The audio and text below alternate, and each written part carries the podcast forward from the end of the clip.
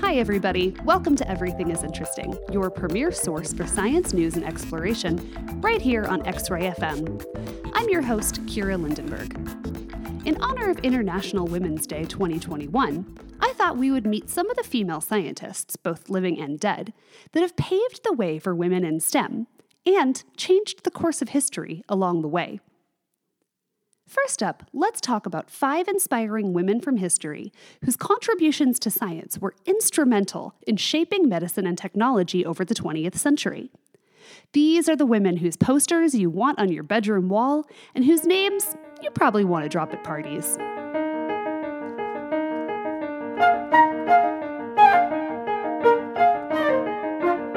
First up, Lise Meitner, born eighteen seventy-eight.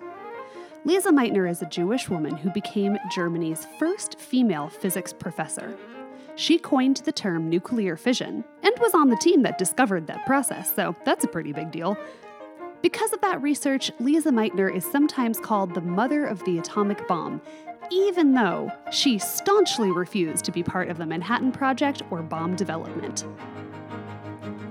Second is Rosalind Franklin, born nineteen twenty. Rosalind Franklin is the chemist who made the foundational discoveries of D N A, but got skipped over for the Nobel Prize in Medicine in favor of male scientists Watson and Crick. Franklin used a process called X-ray crystallography to take the first photo of D N A. She discovered the density of the D N A molecule and established that it must exist in a spiral or helix shape. Later, Rosalind Franklin helped deduce the shape and structure of viruses, laying the foundation for structural virology.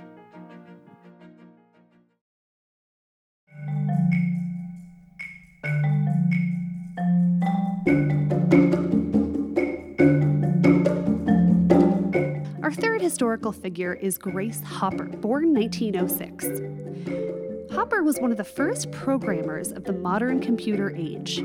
She helped write several computer languages and then went to work for the U S Navy, where she calibrated mine removal instruments and checked all the math behind the plutonium bomb. Grace Hopper also once dismantled an entire malfunctioning computer to find that a moth was causing the problems, and then she coined the phrase computer bugs. We have Chien-Shiung Wu, born nineteen twelve. Known to some as the First Lady of Physics, Chien-Shiung Wu was born in China and came to the U S to finish her P H D. She then became a professor at Columbia, defying the World War Two era's anti-Asian sentiment to do nuclear research for the U S government. Chien-Shiung Wu disproved one of the accepted laws of physics, the idea that an experiment would give the same results whether the instrument was set up to be right-handed or left-hand facing. She proved that quantum particles behave differently depending on which way they spin. Our fifth historical woman in science is Katherine Johnson, born nineteen eighteen. Johnson is a mathematician who calculated the precise trajectories that allowed the Apollo eleven spaceflight to land on the moon and return to Earth. She worked for NASA, calculating by hand complex math calculations for the program's engineers and designers.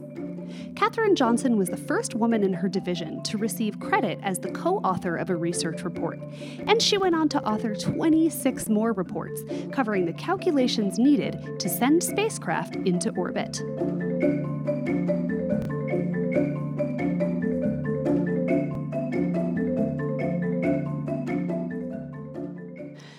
If you're just joining us, this is Everything is Interesting's special episode for International Women's Day twenty twenty-one.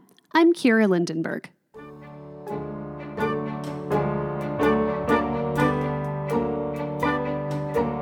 Now it's time on Everything is Interesting to meet some of the women currently doing groundbreaking work in the fields of science. Or perhaps a better way to say it would be, here are five super amazing scientists who are changing the world and who also happen to be women. First up is Jennifer Doudna. If you have any interest in science, you've probably heard of a genetic editing tool called CRISPR, a short strand of nucleic acids that can be used to precisely edit and repair D N A. Although CRISPR is a naturally occurring D N A sequence made by bacteria, our ability to harness it, utilize it, and direct it to where, go where we want was actualized by female biochemist Jennifer Doudna. For her discovery, Doudna and her female co-researcher Emmanuelle Charpentier received the Nobel Prize in twenty twenty. So if we have a way to introduce double-stranded breaks into D N A at precise places, we can trigger cells to repair those breaks by either the disruption or incorporation of new genetic information. So if we were able to program the CRISPR technology to make a break in D N A at the position at or near a mutation causing cystic fibrosis, for example, we could trigger cells to repair that mutation. Jennifer Doudna's discovery of how to harness CRISPR is currently being used to develop treatments for cancer, sickle cell anemia, Huntington's disease, and even H I V. Much of what we know about how individual genes work and what each of them do for the body is done through what's called genetic knockout research, where certain genes are snipped from the D N A of mice to see what behaviors and traits are affected. The CRISPR tool has made this incredibly valuable research faster, cheaper, and more precise. In addition to inventing the CRISPR harnessing technique, Jennifer Doudna has also been involved in the efforts to make sure the tool is used in an ethical way. In two thousand fifteen, she organized an effort to put a global moratorium on genetic editing in human embryos, or D N A changes that would be passed on to offspring and become part of the human gene pool. Using CRISPR for this purpose is still the subject of international debate, but Doudna remains on the forefront of the fight.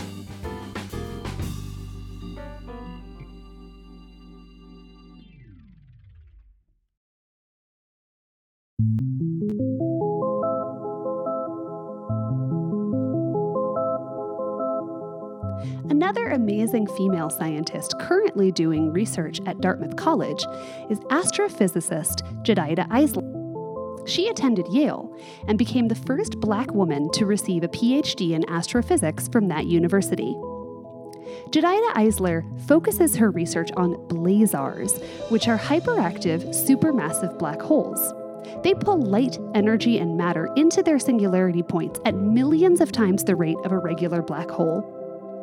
Blazars are so powerful that they then shoot ionized matter back out in condensed beams that travel ninety-nine point nine percent the speed of light.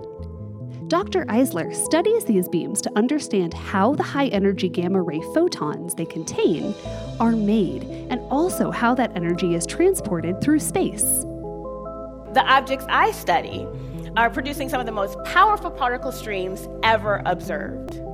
These narrow streams, called jets, are moving at ninety-nine point nine nine percent of the speed of light and are pointed directly at the Earth.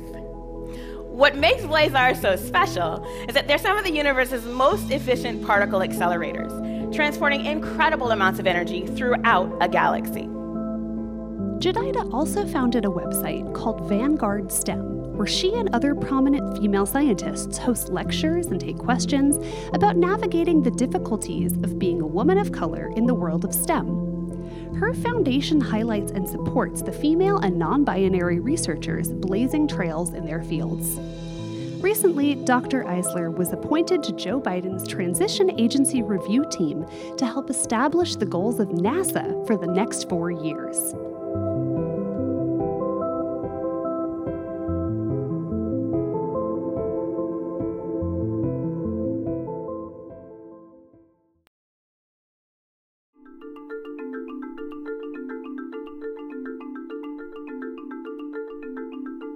Our third female scientist of note is Soumya Swaminathan, the chief scientist of the World Health Organization.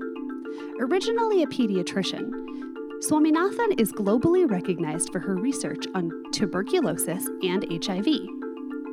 Previously, Doctor Swaminathan was the Indian Director General for Medical Research. She worked for years to implement science and data-backed policies in India. Before that, as director of the National Tuberculosis Research Center, Swaminathan was one of the first people to analyze patients' genetic markers in order to monitor the progression of their disease and the efficacy of their treatment. She was also a pioneer in the study of the role of nutrition and H I V-associated tuberculosis. As chief scientist of the World Health Organization during the COVID nineteen pandemic, Doctor Swaminathan has been, as you can imagine, rather busy. We live in a globalized, interconnected world. Viruses know nothing of borders. Therefore, what affects one country in one part of the world has the potential to wreak havoc upon all of us. We must take the view that we are global citizens.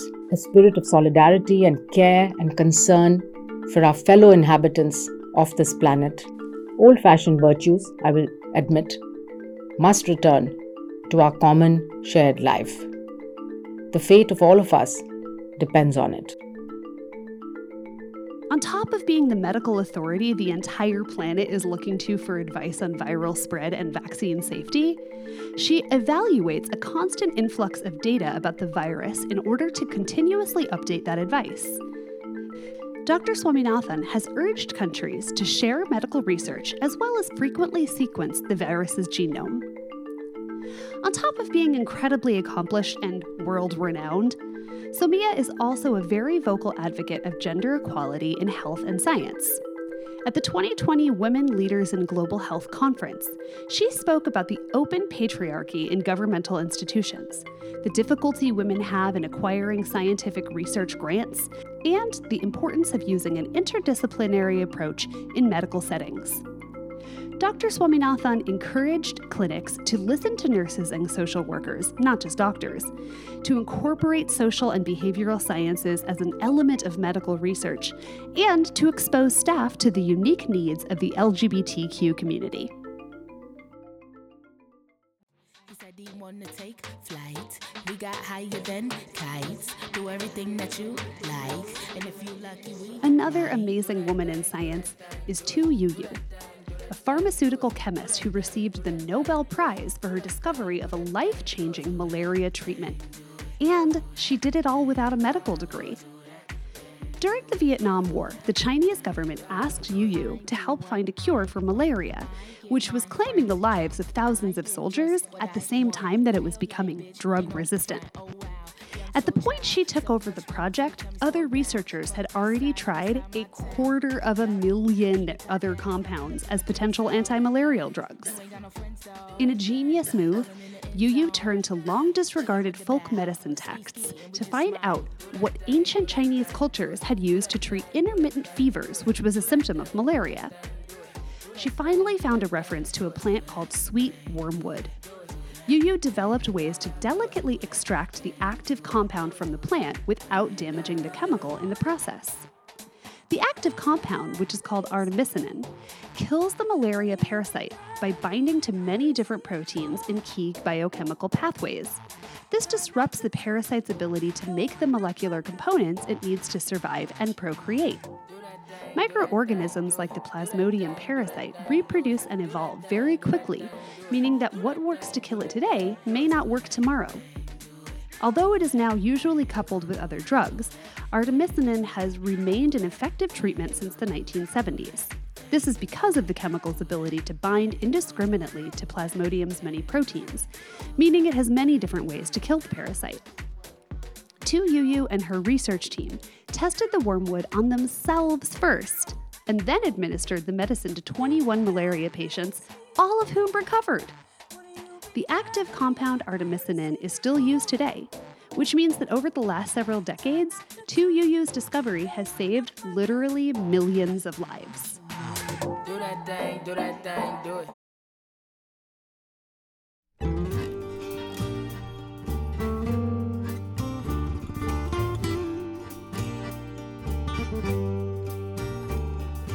Our last female scientist of note for the day, and possibly the one I would most like to be, is Sylvia Earle, the first female chief scientist of the U S National Oceanic and Atmospheric Administration. Doctor Sylvia Earle focuses on marine ecology and conservation, as well as the development of technology that will allow us to access the deep sea. She is sometimes referred to as Her Deepness or the Sturgeon General, because the woman has logged over seventy-five hundred diving hours and has led over one hundred underwater research expeditions. In nineteen seventy, Sylvia headed an all-female research group in a project known as Tektite Mission six. The five women aquanauts spent two weeks living in an underwater habitat bolted to the seafloor. They conducted in-depth ecological studies, which gave us some of our first understandings about how pollution impacts coral reefs.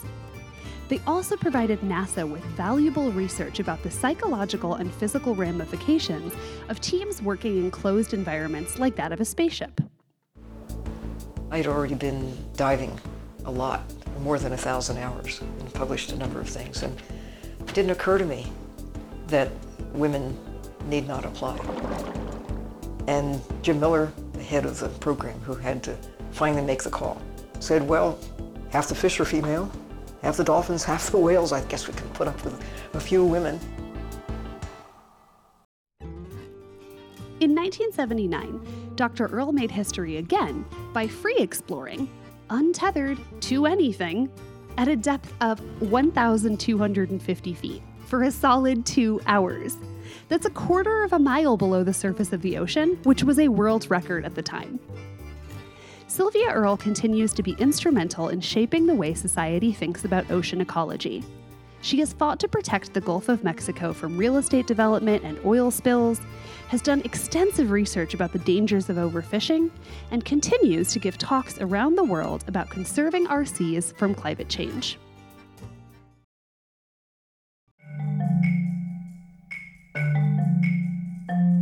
And that sums up the female scientists you should know about on International Women's Day twenty twenty-one. If you have questions or you know about a woman in STEM that we should cover next time, you can tweet at us at, at Kira and Kira, that's K I R A A N D K E E R A, or just search for Everything is Interesting podcast on all your social medias. If you enjoyed the music in this episode, I've got great news for you, because every song was written by a female composer. They were, in order, Yoko Kano, Alice Gomes and Marilyn Reif, Miriam Cutler, Lena Raine, Midori Takata, and Crystal Keynes. Everything is Interesting's theme song was written by yours truly. A huge thank you to Miranda Selinger and Nina Dabbitt, as well as the rest of the X-Ray crew, for all their hard work. We love you guys. And thanks to you, the listener, for your support, your time, and your love of science. If you enjoyed this episode or you learned something new, please subscribe and tell a friend to download an episode. Or better yet, go review the show on iTunes. All of our episodes are available there, as well as on everything is interesting dot org. Until next time, I'm Kira Lindenberg. This is Everything is Interesting on X-Ray F M, where radio and science is yours.